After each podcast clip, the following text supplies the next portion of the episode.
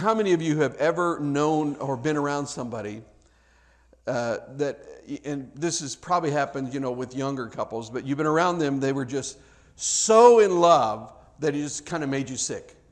You, you know what I'm talking about? Everybody here is like, oh, yeah, yeah, I know what you're talking about. I'm talking about the couple that once they're together, then from then on, every part of their life is kind of ruled by the schedule of the other person.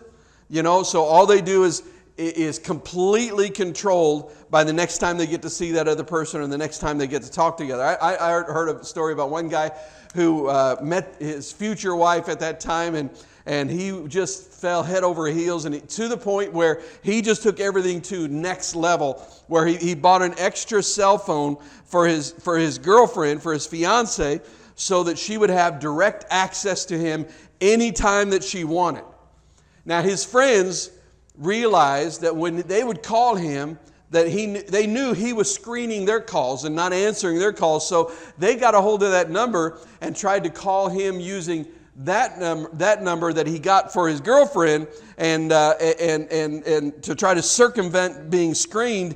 But, uh, but when they did that, they only found that they realized that he would put messages on there for the voicemail specific, specifically for the girl. You know, so it was like, baby, I can't come to the phone right now, but I'm thinking about you. You know, you know, your eyes are like, you know, and they're like gross, you know, and just can't hang up fast enough. But you know, people in love like that, they just they just talk for hours on the phone, and if they're separated for more than 24 hours, they're outside looking up and they're saying, "Yeah, I see it, baby, I, I see it." And you know what they're doing is they're talking about they're both looking at the moon at the same time. And you just get so full of it, you say, yeah, come on, give it a rest, Fievel. You know, and if you don't catch that, for you, I'm not going to unpack what that means to you. But, but, uh, but in people who are in love like this, here's what I'm saying this for. It is evident in every part of his or her persona that they are loved because no matter what subject you talk about, no matter what you're doing, the other person becomes part of that equation. You know what I'm talking about? Where every conversation you could say, you could say, man, this spaghetti tastes really good today. And you're like, you know, I had spaghetti with such and such one time. And every doesn't matter what you're talking about. You say, boy, I mowed my lawn today. You know, my my uh, uh, whatever her name is, or she has a lawn. You know, it's like it's going to be brought in, and no matter what you're talking about, and they are literally always talking about each other and always want to get to each other. I mean, I mean, you know, I mean, you've been married, or it's just it's both beautiful and gross at the same time. You know what I'm talking about. So, here's what I want to say: when you when you take time and hang out with people, you can always tell what they love because they're always talking about it. And if you don't believe it just pay attention to whoever you, you eat lunch with today. And I guarantee you that if you take time to listen during your dinner in an hour or two, you will know who or what that person loves. And if it's not another person, it's going to be a thing, or maybe if it's a guy, it might be a sports team you know but but we have been created to love and to latch on to something and, and and i say that to say this here's what i know about the author of the book of hebrews the writer of Hebrews has a thing for Jesus. Because I know this because we're seven chapters in, and he has talked about nothing but the person of Jesus. And now, in what we're going to be looking at today, we're, we're sort of at a crossroads in the book. We're, we're, we're, we're, we got two verses left in chapter 7 we're going to look at, and a little bit kind of a review. But then we're going to jump into chapter 8. Uh, uh, and Lord willing, we're going to finish all that today. But, but all he's talked about so far is the person of Jesus. He has not talked about the work of Jesus, he has not talked about what Jesus has done for us. He simply talked about who Jesus is. And today, we're going to turn the corner a little bit because for the next three or four chapters, he's going to stop talking about the person of Jesus and, he's going to start talking about what Christ has done for us.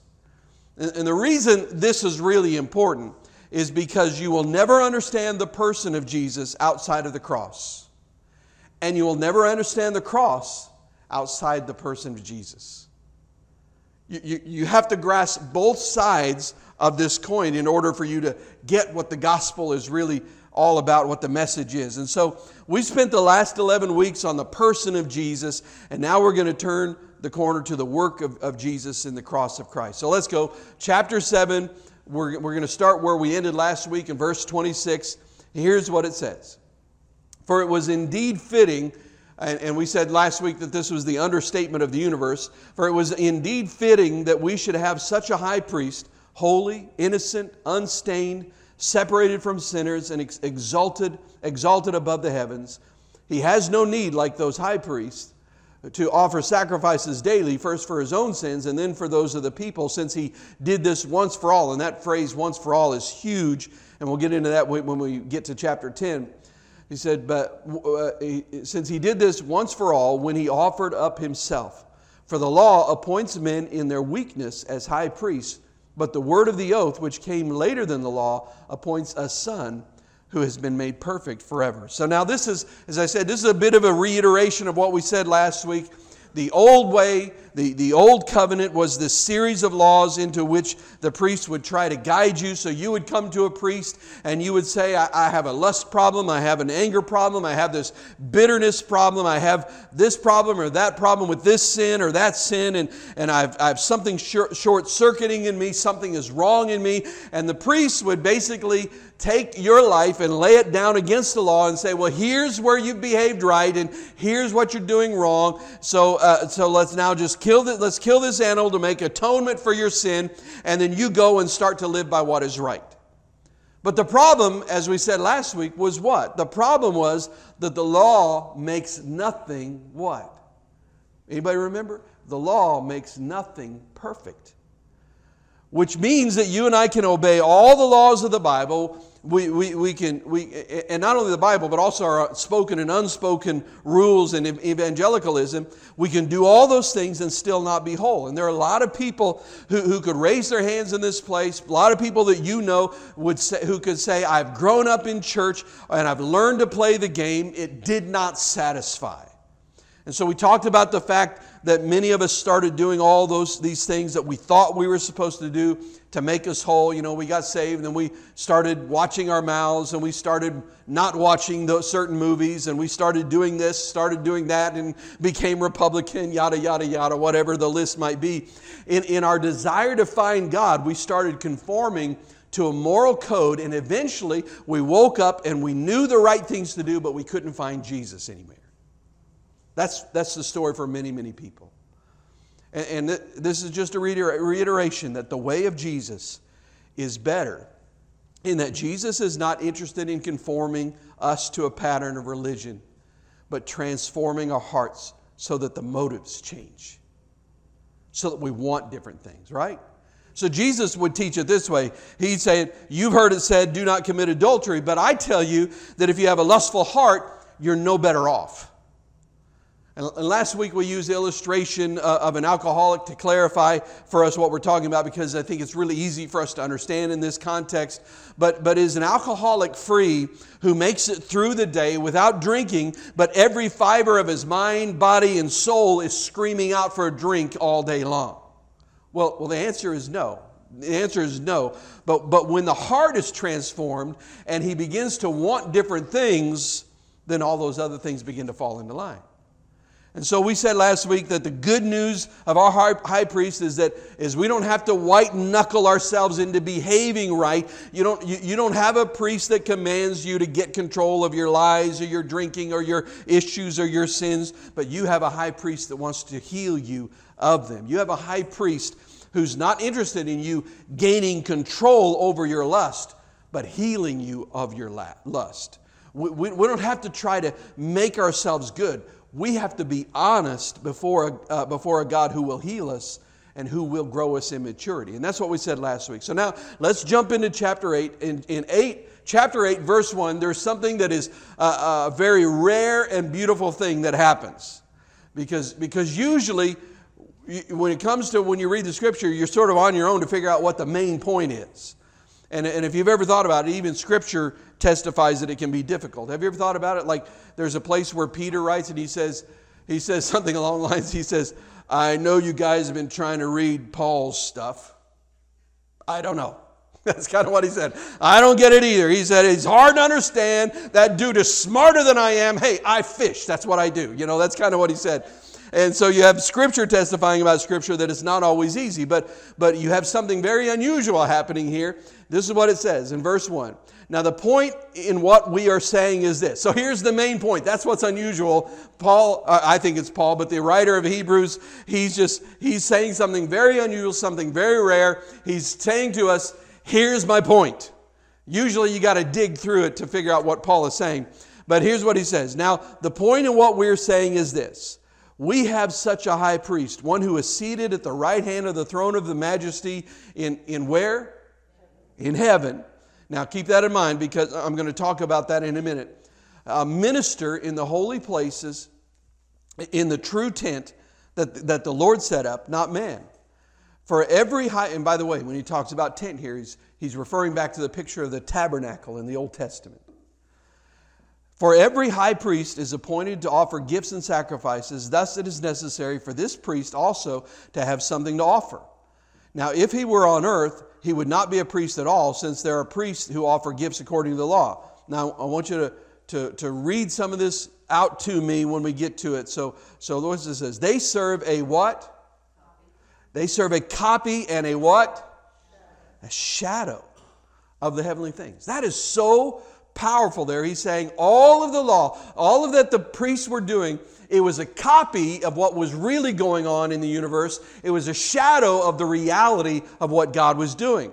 So, so this is where he's going to get, get into talking about the copy. He said, For when Moses was about to erect the tent, now again, he's talking about the tabernacle, he was instructed by God, saying, See that you make everything according to the pattern that was shown you on the mountain. So here's what's happening here. The writer of Hebrews is attacking the idea that the work of Jesus took place and that now Jesus is somewhere else, four billion miles away on the other side of Pluto, Pluto in this place called heaven, watching you on TV, TV like a reality TV show and hoping for the best. He's saying that's not the way it is. Jesus said it like this He said, The kingdom of God is not coming in ways that can be observed nor will they say, Look, here it is, or there, for behold, the kingdom of God is where? In, in the midst of you, or in you. The, the, you know, the idea that's portrayed in all the movies in our culture is that heaven is a, a far off place behind Alpha Centauri somewhere. You know, it's this far flung place out in the middle of nowhere in the universe where God hangs out. But that is not the picture of heaven taught by Jesus in the scriptures. In fact, the idea of heaven is, is very, very difficult for us to grasp, uh, honestly, because although it is a place, we're told in Scripture it is a place, but we also know from Scripture that it transcends all that we understand about time and space. So, how do you put your, you know, wrap your brain around that? So, what he's going to help us understand, he's going to try to help us understand this by saying, hey, Moses gave a copy of what this looks like, of how this plays out in life. And he references the tabernacle. Now, here, here's how the tabernacle was built. You, you would walk through the, through the gate into the outer court. There was like this this fence made with all these animal skins of the tabernacle, and it, it, was went all the way around the, the tent of the tabernacle, and you would walk in through that gate into what was called the outer co- court, and, and in the outer court, all of Israel was allowed there. You, you, while you were in the outer court, you could, you could worship, you could debate, you could talk about scriptures, but everyone was welcome in the outer court. Then inside that outer court, inside that, that, that, that little fence that was going around it, inside there was the, was the outer court was a tent that was divided into two parts.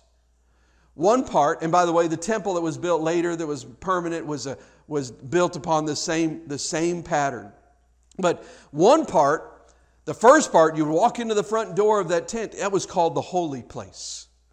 And in the holy place, there were certain pieces of furniture that were in there, and there were, there were the scrolls of the scripture that would then, they would be kept there, and that's, they would be read to the people. And, and, and the only people allowed into that, into that room of knowledge, if you will, were the priests and the Levites. So all of Israel could come into the outer court, but only the priests and the Levites could come into the holy place, in that place of knowledge where the scripture was. And then past the holy place was the Holy of Holies that was separated from the holy place by a curtain or a veil that was hanging there across the middle of the temple. And, and, and the only one allowed into the holy place was the high priest who once a year, under the coverage of blood, would go in and make atonement for, the, for his own sin and for the sins of Israel. And the only thing that was in the ark of the in, in, the Holy of Holies was the Ark of the Covenant, and there were things inside there. We don't need to, we're not going to talk about that today. But then and there was that, and then just the Shekinah glory of God. That's all there was.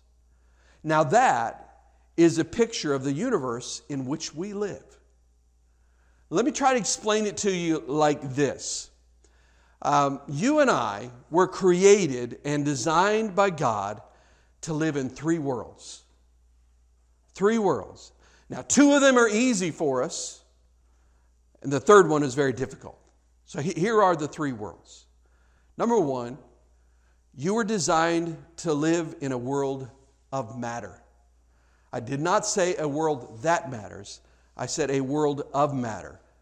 A world that's created by things that we can touch and feel.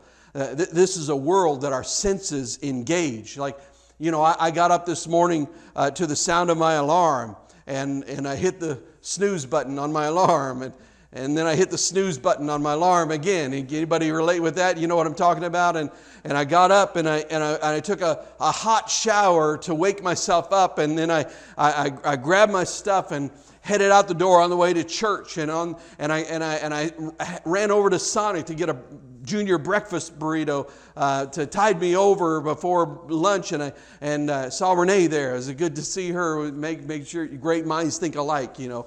And, and then I came into church, and I was here, and and and and I, I, I you know, walk in and the air conditioning was going. I could feel the cool, cool air. Thank the Lord for that. And all the while this morning, I am seeing and I am feeling and I am sensing, I'm smelling. Uh, well, I was, hopefully I wasn't smelling, uh, but I was smelling other things, and, uh, and, and I lived in this world of matter. I, I'm living right now in a world of matter. I can feel my shirt on my skin to me it feels a little warm in here but it always feels a little warm to me in here. I can i can feel the ring on my left hand over here. I live in this world of matter. I can see you. I, I can walk out and touch you but i'm not going to do that because you might freak out because that'd be a little weird if i just walked out and said hey i'm going to touch you. That'd be a little strange. So uh, but but but i live in this world of matter. You live in a world of matter where you can see you can hear you can touch you can taste and you can smell. So the first part the outer court is this world of matter. Second thing is, you were designed by God to live in a world of the mind. This is a world of thoughts and ideas and emotions and the arts and all these kind of things. Like right now, you are thinking you know and uh, some of the ladies are like you don't know my husband. No no you are thinking. You may not even know it but but you're thinking right now because you are process, processing the words that i'm putting together in a sentence, sentence. You may not understand or agree with everything that i'm saying but you are engaged right now in the world of the mind. You, you live in the world of the mind. So you were designed by god to live in a world of the matter. You were designed by god to live in the world of the mind. But, but you were also designed by God to live in the world of the Spirit. Here's the thing about that everything that really matters in life dwells in the world of the Spirit. We, have, we have very little trouble with the world of matter. You know, science has done an unbelievable job there of helping us to understand the world in which we live. We have very little difficulty in the world of the mind. At least most of us have very little difficulty in the world of the mind but we struggle immensely in the world of the Spirit. Eh, many of us, if we're honest, we, we've done well in the world of matter and in the world of the mind, but we struggle in the spiritual realm. If in the world of matter, you, you have you, you know you, you have the spouse you've always wanted you, you have the house you were looking for you have all the things that you always wanted you're doing well not only there but you're doing well in the world of the mind you have happy thoughts you're in a good place mentally you are educated you are a thinker and yet even in spite of that, you feel still feel it feels as if something has gone wrong in you. Are you, you tracking with me on that? Something still feels broken, even when those things are right. Something is still feels wrong, and the reason is you were created to dwell in three worlds, not just two. And the third world is difficult for us, if not impossible. In fact, I believe it is impossible without the help of, of God in our lives.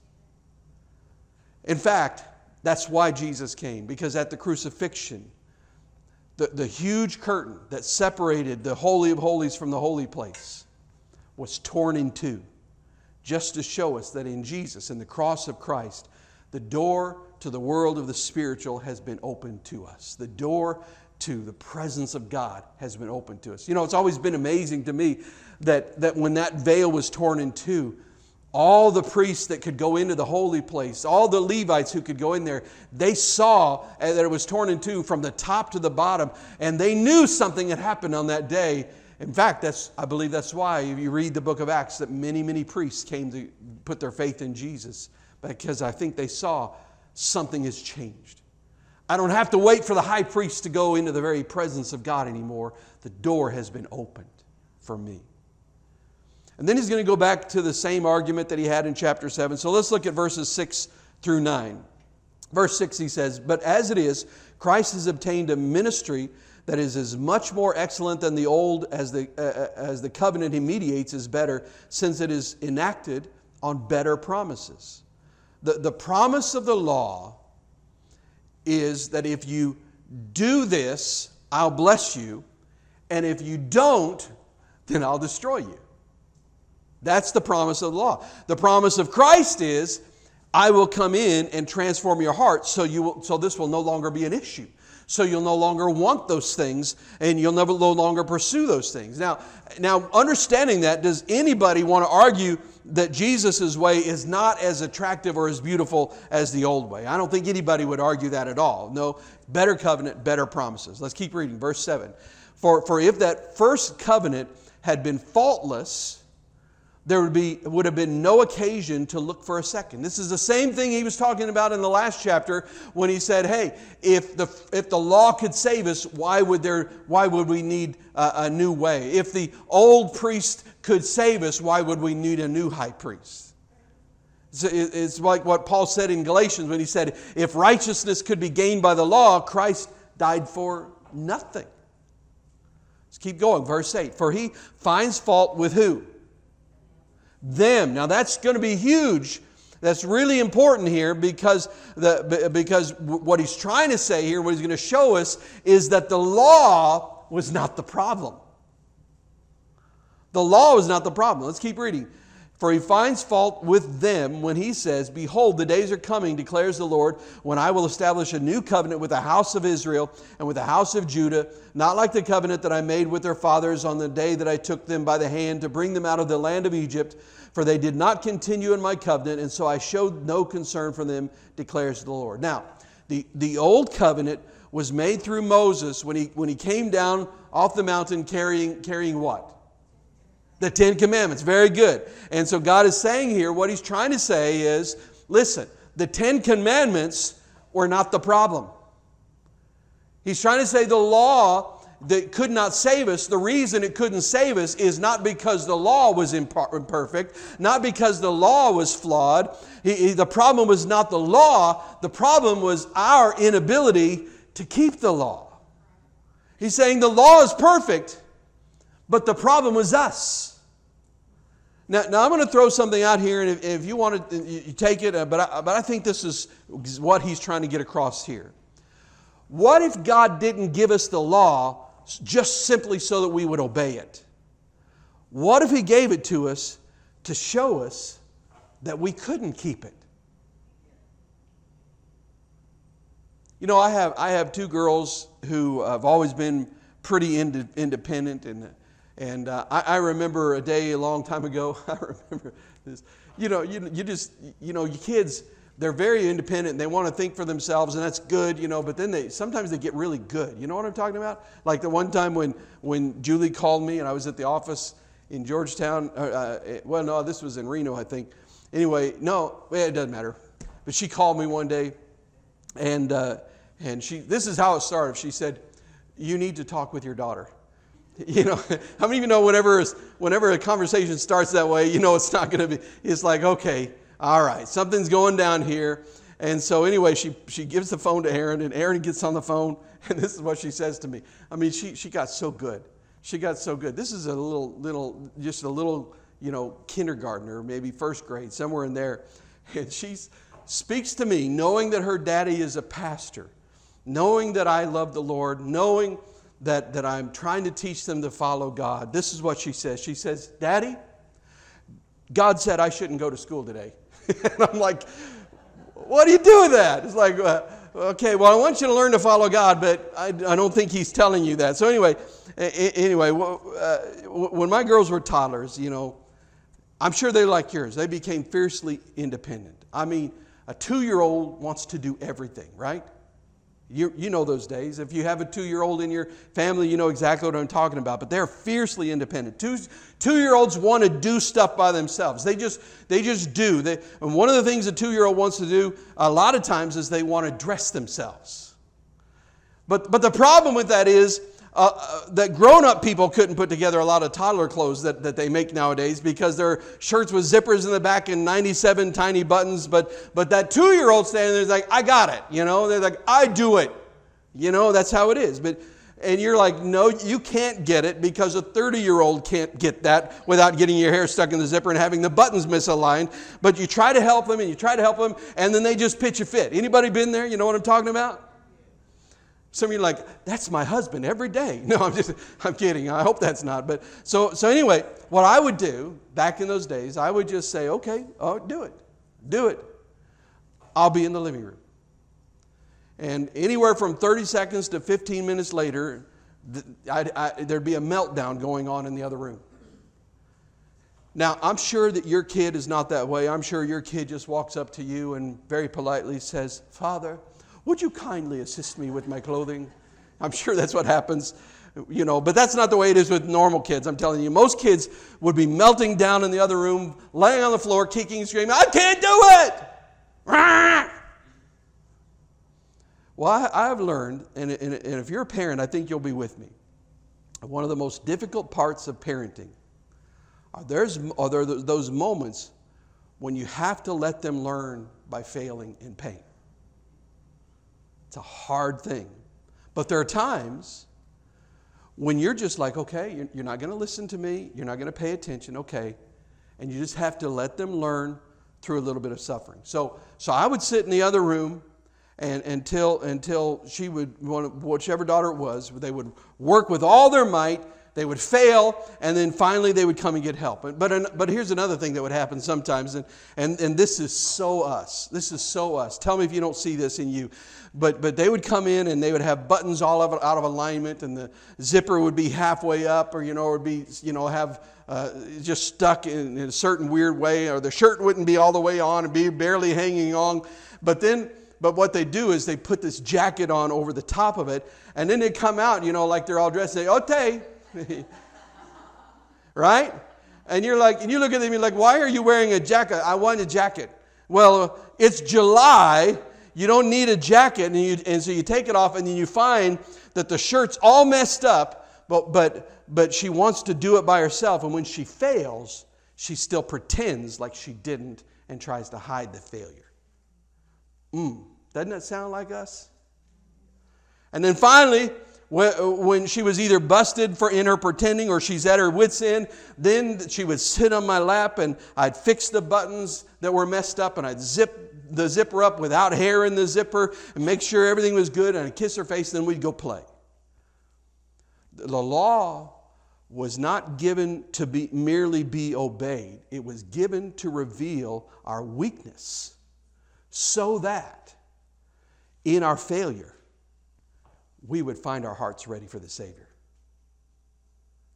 When my two year old realized she was weak and couldn't do it, that's when she was ready to receive my help.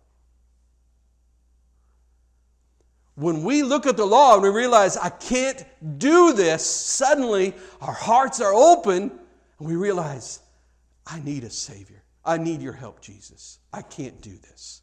I need you.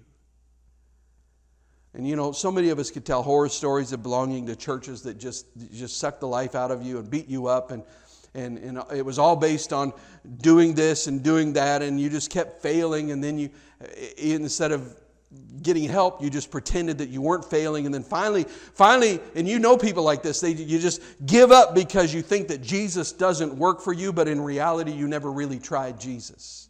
You tried a religious moral code and Jesus in that moment he looked at you and says of, co- of course you can't do it of course you can't are, are you tired enough yet can I help you no I have it I do it okay well I'll be in here when you get tired enough, I'll be right here. All right, let's finish up this text. The old way is gone, the new has come. So, what's the new way then? What's, what is the way of Jesus? There, there are four provisions in this text that belong to the new way, to the new covenant. So, let's look at verse 10. I love these. I think this is going to bless you. For this is the covenant that I will make with the house of Israel after those days. That, that, that's referring to the day of the cross, after Jesus died on the cross and was resurrected. This is the covenant that I will make with the house of Israel after those days, declares the Lord. I will put my laws into their minds and write them on their hearts. So, the first thing he says, he will change our hearts.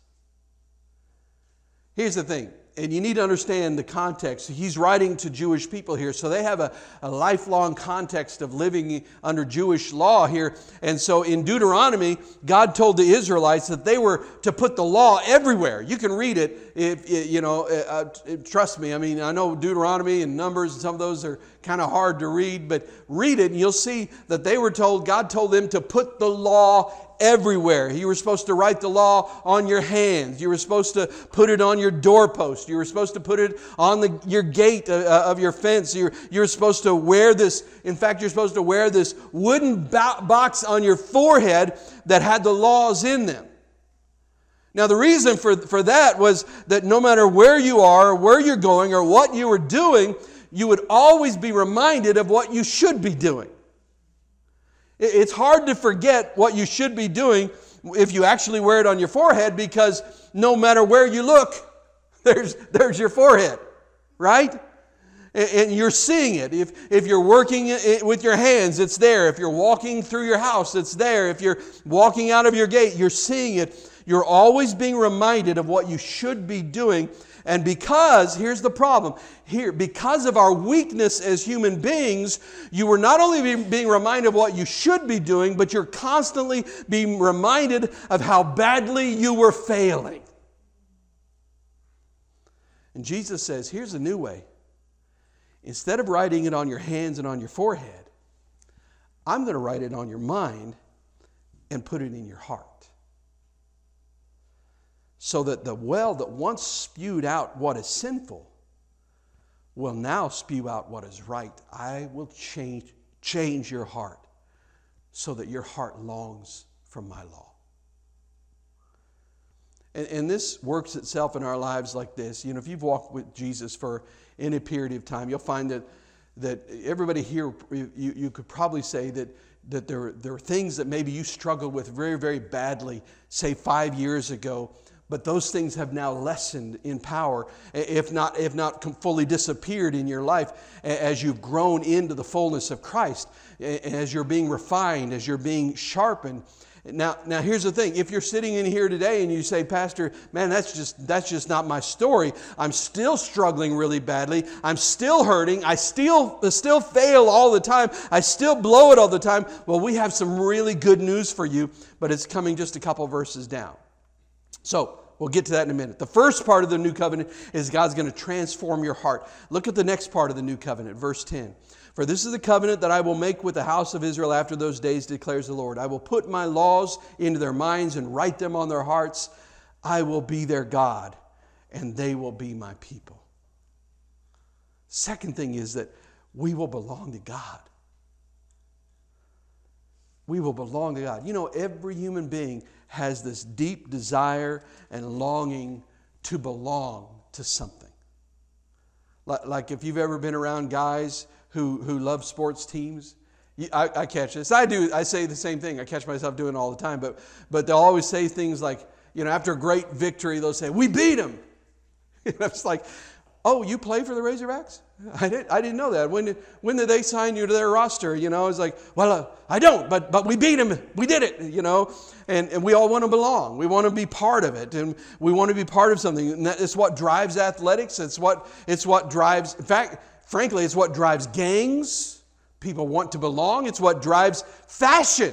And if you don't believe, if you don't think that the need to belong drives fashion, then you're not paying attention because, in essence, there are people out there saying, I will wear this because this makes me socially acceptable. Or my favorite one, especially in high school, you'll see it, I will wear this because it makes me socially unique, just like all my friends who are wearing the same clothes. that always makes me laugh. You know, it's, it's, it's really easy to see in high school. You know, I, I graduated uh, uh, it was, I mean, right after, it, listen, it, the Dead Sea wasn't dead, it was just only sick. So that's how long ago it's been. But it was 19, 1981. And, uh, and, and there, there were, when I was in high school, and I think it's maybe different groups and different names, but it's still the same. But uh, when I was there, there were the athletes, and then there was the, like the people in things like chess club, and the, you know the, the, the nerds, uh, whatever you, I don't know what they call them now. Uh, later, they'll call him rich, is what they'll call him. But, uh, uh, you know, and then there, then there was like the, the druggies. In my school, we had a huge drug problem in the school. The funny thing was that each group dressed very differently from each other, but they all dressed exactly like all the members of that group. Are you tracking with me? I want to belong. Now, you throw in the utter failure of men in this nation to build safe homes where children are loved, and the, this problem is com- compounded by a billion. This is what creates the gangs. This is what the gang problem. We have a gang problem in this nation because we have a fatherless problem.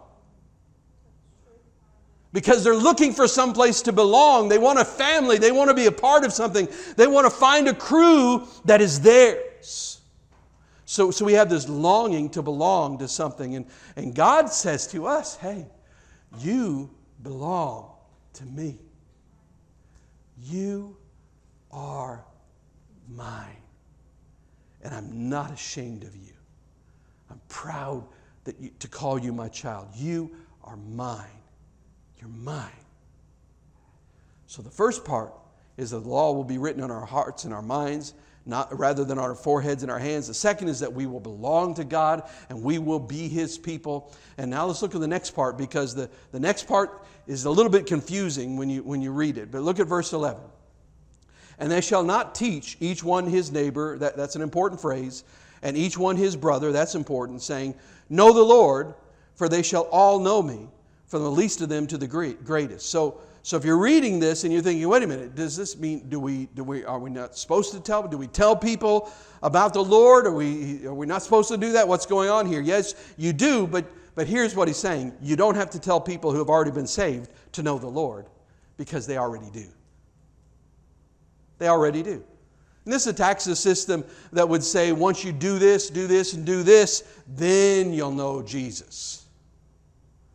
He says, from the least of them to the greatest. Not, well, once they've completed this level of discipleship training, then they'll know Jesus. He says, from the least to the greatest, they'll know you. They'll know me. They'll know Jesus. The one who can sit for hours and talk higher level theology, and the one who got saved 15 minutes ago, they both know the Lord. You know, at an altar in a youth camp in southern Missouri many, many years ago, when, when Christ awakened my soul to himself, I had very little knowledge outside of outside of Bible stories. I knew those. And yet, even though that's all I knew and I couldn't quote a lot of scripture and that sort of thing, in that instant, I knew Jesus. I, I knew him. I, I didn't have to do this and do this and do this and do that to know him. I knew him. Even though I couldn't quote much scripture, even though I didn't even fully understand what Jesus had done in me, I knew the Lord. See, knowing the Lord is not, and being known by Him is not some future occurrence brought about by discipline. It's an awakening of the soul by the Holy Spirit of God. Now, now to maintain that relationship, you have to dive into it. You know, I mean, it takes, you need to pay attention to it. It's like people say, well, I've, you've probably seen this meme out there, and it's so true. uh, uh, Anthony Evans, I think, is, is the one who first said it. Tony Evans, he's, he said, uh, People say, Well, I don't, I don't have to go to church to be a Christian. Well, that's true, but you don't have to go home to be married. But your relationship will suffer. Interesting thought. But you don't have to do to know. That's what Paul said to the Galatians. He said, Oh, foolish Galatians, who has bewitched you? It was before uh, your eyes that Jesus Christ was public, publicly portrayed as crucified. Let me ask you this Did you receive the Spirit by works of the law or by hearing with faith? He's saying, Man, hey, who, be, who bewitched you fools? I, I, I, I'd like to know one thing from you. He said, Did you come to know the Lord by doing or by believing in faith? Now, now here, here's the good part. Here's the part that you, if you're thinking, especially if you're thinking this new covenant sounds great, but I, I just don't know if I'm walking in it. I still struggle so much. I still fall so often. I get so frustrated. This is the great, great part. Verse 12, the last part of, the, of this new covenant. Verse 12 For I will be merciful toward their iniquities, and I will remember their sins no more. He will be merciful toward our, our failures. Let's, let's talk about this big word, sanctification, because we, we have this moment where the truth and the light and the beauty of Christ comes alive inside of our hearts, but we still often stumble and, and, and fall and struggle after that. Isn't that true? Anybody here? It's been your experience that you've, you've fallen, uh, you've struggled sometimes in your life after you came to know Jesus? Let me take an informal poll. Let me see your hand if that's true. Okay, good. All right. The rest of the ones, anybody didn't raise your hand, I wanted to know your secret. That's what I want to know. But here's the good news the good news of this new covenant is, the, is that God rejoices over in the steps instead of brooding over the falls. Let me explain it like this. I've used this illustration before, but I make no apologies for using it again today because it is the best word picture that I have ever come across to help us understand this. You know, when my daughters were, were little, when they first walked, honestly, and maybe you've seen this, I don't think it was really their intention to walk the first time they walked because I think it was just that they had this gigantic head and they got out of balance. They let go of the table and the head was going and they had like take a step to save their life. And I think that's I think that was more what it was like. I don't know if that they actually intended to, but but it, but when they started leaning forward, it created what in physics is known as momentum. And so they took that first step and then that next step and then that next step and then she fell. Then she fell. And then what, we, what do we do? We celebrated with an epic celebration of all things good. I mean, it's like we're making cupcakes and we're having a party and we're shouting and cheering. We are partying cra- like crazy. Why? Because she's walking. I mean, my kid is walking, and then here's the thing for the next several weeks, she can only take six, seven, eight, maybe 10 steps before she falls over. And every single time she does that, we giggle and we laugh and we celebrate. And not only that, whenever someone new comes to show up at the house, then we have, it turns into show and tell. And, and, and, and when somebody new shows up, we're like, hey, hey, watch this. And we put them down, and, like, and you're waiting for them, and they start to go forward. Yeah, uh, yeah, yeah. Yeah, yeah, you know, that's the way it goes. And, and so we celebrate the fact that she's walking even though I'm not convinced that she even intended to walk. But here, here's the thing I never, never, ever did I even think about the falls. Never gave it a second thought. I just loved that she was walking. I mean, never ever did I go, man, when's this kid gonna learn? I mean, it's been three weeks. I can do it. Her mom can do it. Shoot, for a, for a milk dud, the dog can get on his hind legs and walk around the kitchen. Come on, what's wrong with this child? No, no. You, you celebrate the steps. You celebrate the steps. And when they fell, now look at me, as, as often as they fell, which was a lot, never were we ever frustrated by the falls. And then as my girls grew stronger, and then they began to run. And that's when it gets really dangerous, really scary as a parent because you realize they are faster than me. I'm, I'm four times their size, but they are faster than me. And you know, you realize you're in trouble. But they would, they would begin to run. But, but sometimes when they're first learning to do that, the shoes would sort of get in the way, and, and then they, they would wipe out. And sometimes because of that, because now they're running, the falls were bad. In fact, sometimes the, the falls, if, if you, you can relate with this, the falls sometimes brought blood and tears. But I still never found myself frustrated by the falls. I never picked her up and said, Look at the blood on that knee. What is wrong with you? Why can't you just stop falling?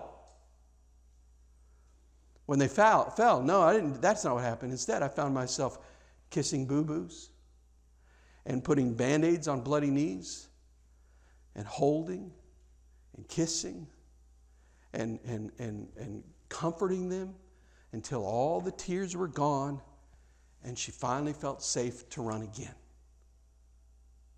And then I'd put them down and they would run. Listen, that's how it is with our Father. He rejoices in the steps and He heals the falls. That's how it is with our Father who loves to see us run and He doesn't ever tire of picking us up when we've fallen.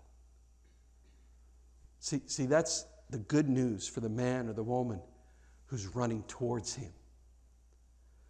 The failures do not bring anger, they bring mercy.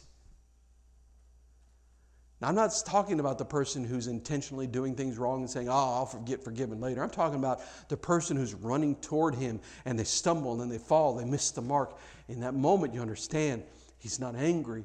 He wants to show mercy. He wants to heal you. He wants to get you back up on your feet. He wants to hold you as long as He needs to hold you to get the tears to stop flowing. And He wants to tend to the bloody knees, but then He wants to put you back down and say, okay, now run again. Run again.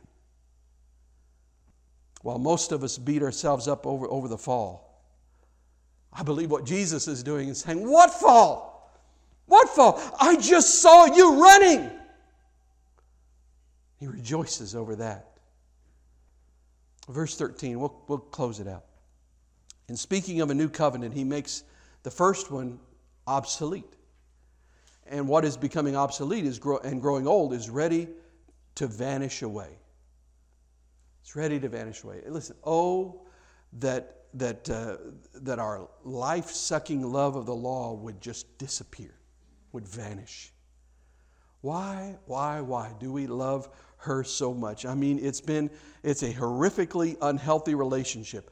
Why do we love the law? She's brought us nothing but grief.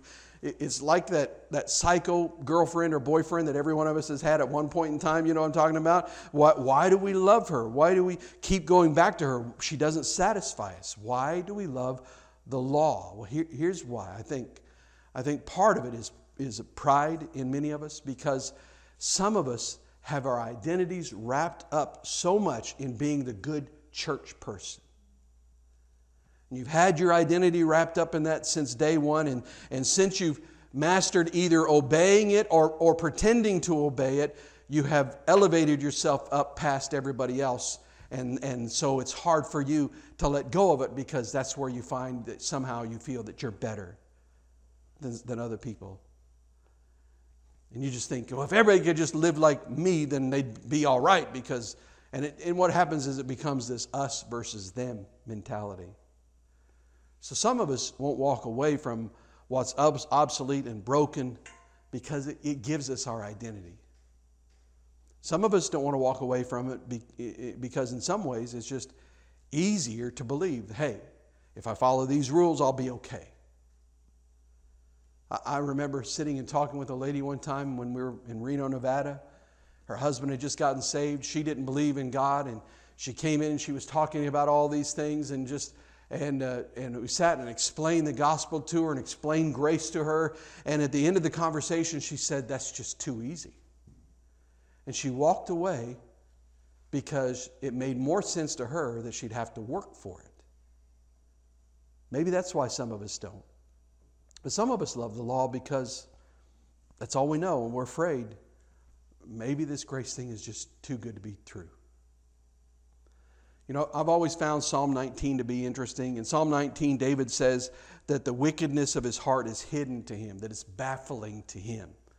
I think I can relate with that, and probably you can too. He doesn't know why he's behaving the way he does. He doesn't know why he gets into the things he gets into. He doesn't know why he's drawn towards the things to, toward which he's drawn.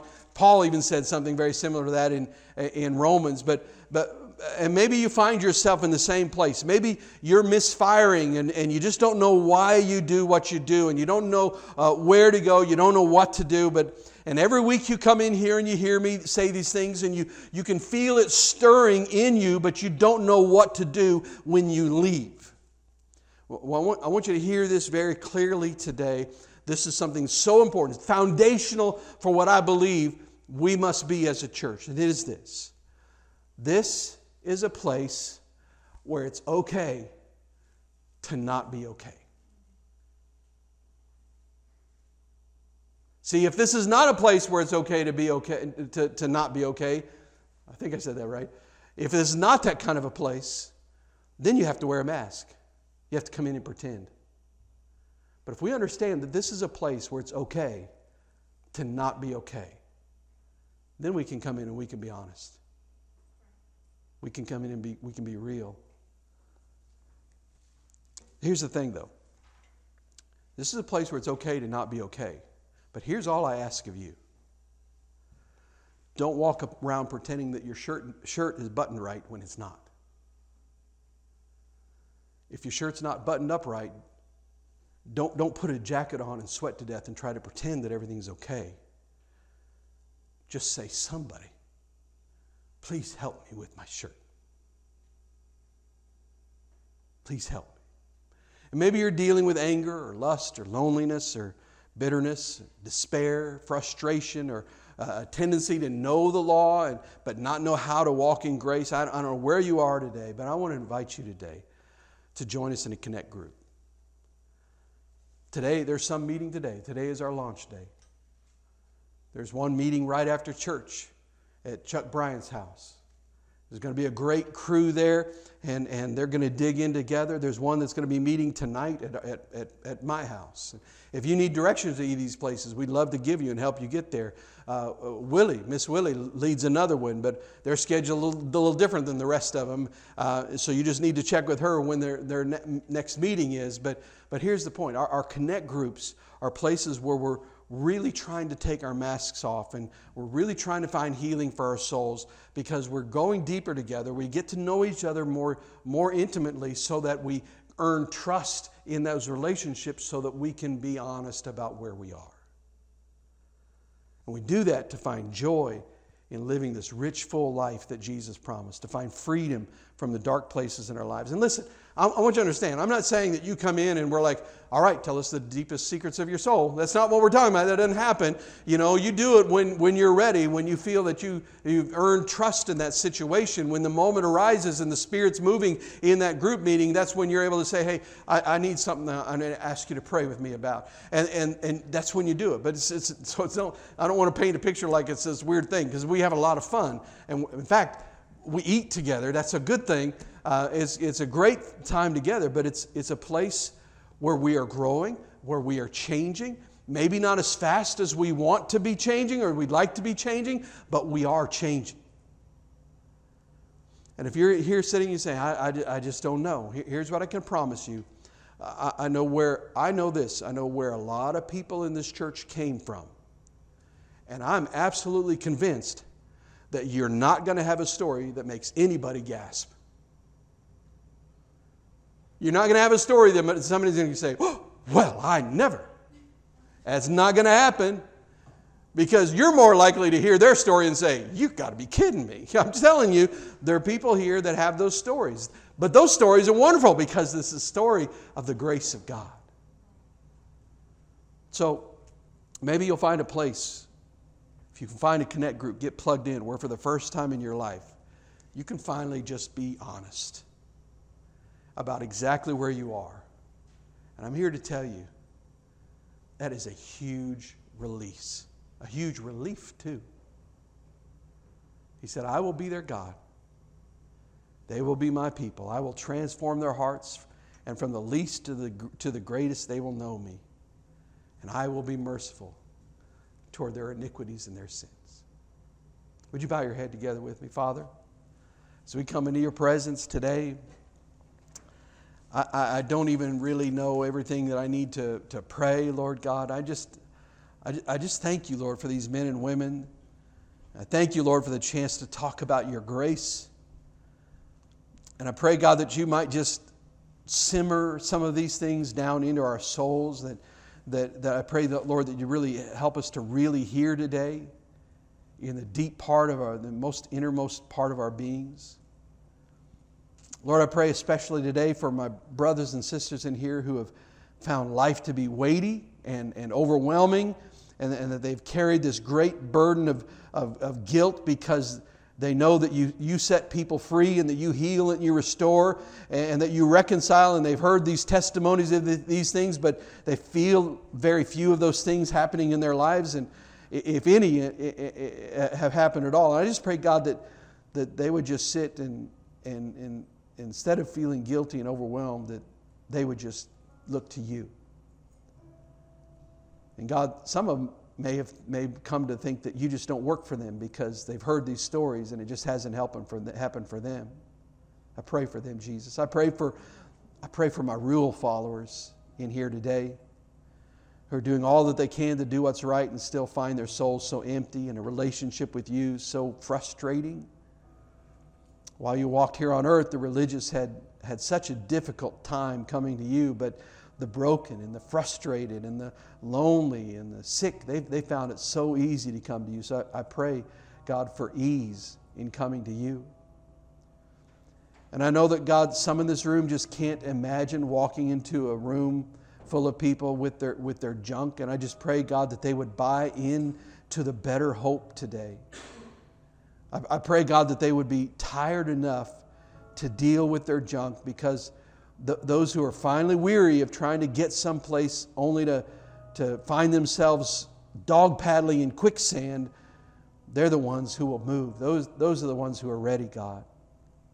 And God, I just pray for my friends who are just misfiring. I just pray that they'd be led to a place where they can find healing. I pray that you would that you would heal and restore all of the broken places in their lives. And Lord, I pray that you'd help us to rest, knowing that you will be merciful toward our iniquities. God, I thank you that even though we fail, you still rejoice over the steps that we've taken. You stop and you say, Yes, yes, you fell, but look how far you came. Look how many steps you took.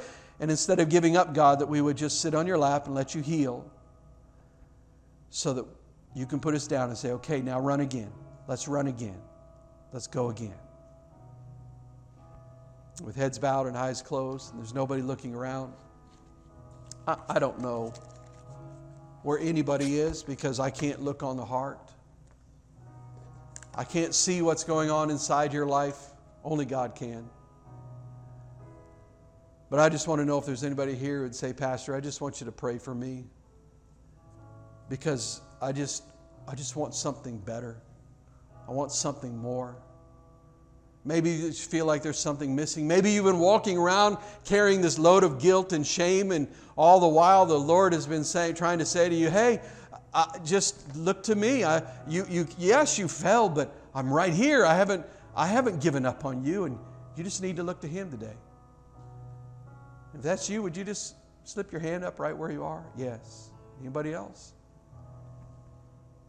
Anybody else? Maybe you're online. Maybe there's something else I said that, but the Lord is dealing with you and you say, Pastor, just pray for me today. I don't, I don't even need to know what it is about. You say, just pray for me. Yes. Anybody else? Father, you saw every hand that was raised. And you know where we are even better than we know where we are. And I just pray, Jesus, that today that you would help us, God. We, and we're not asking, Lord, I'm not asking for you necessarily just to do some miraculous thing. That'd be wonderful, Lord. And if you can if you want to do that, we would rejoice in that.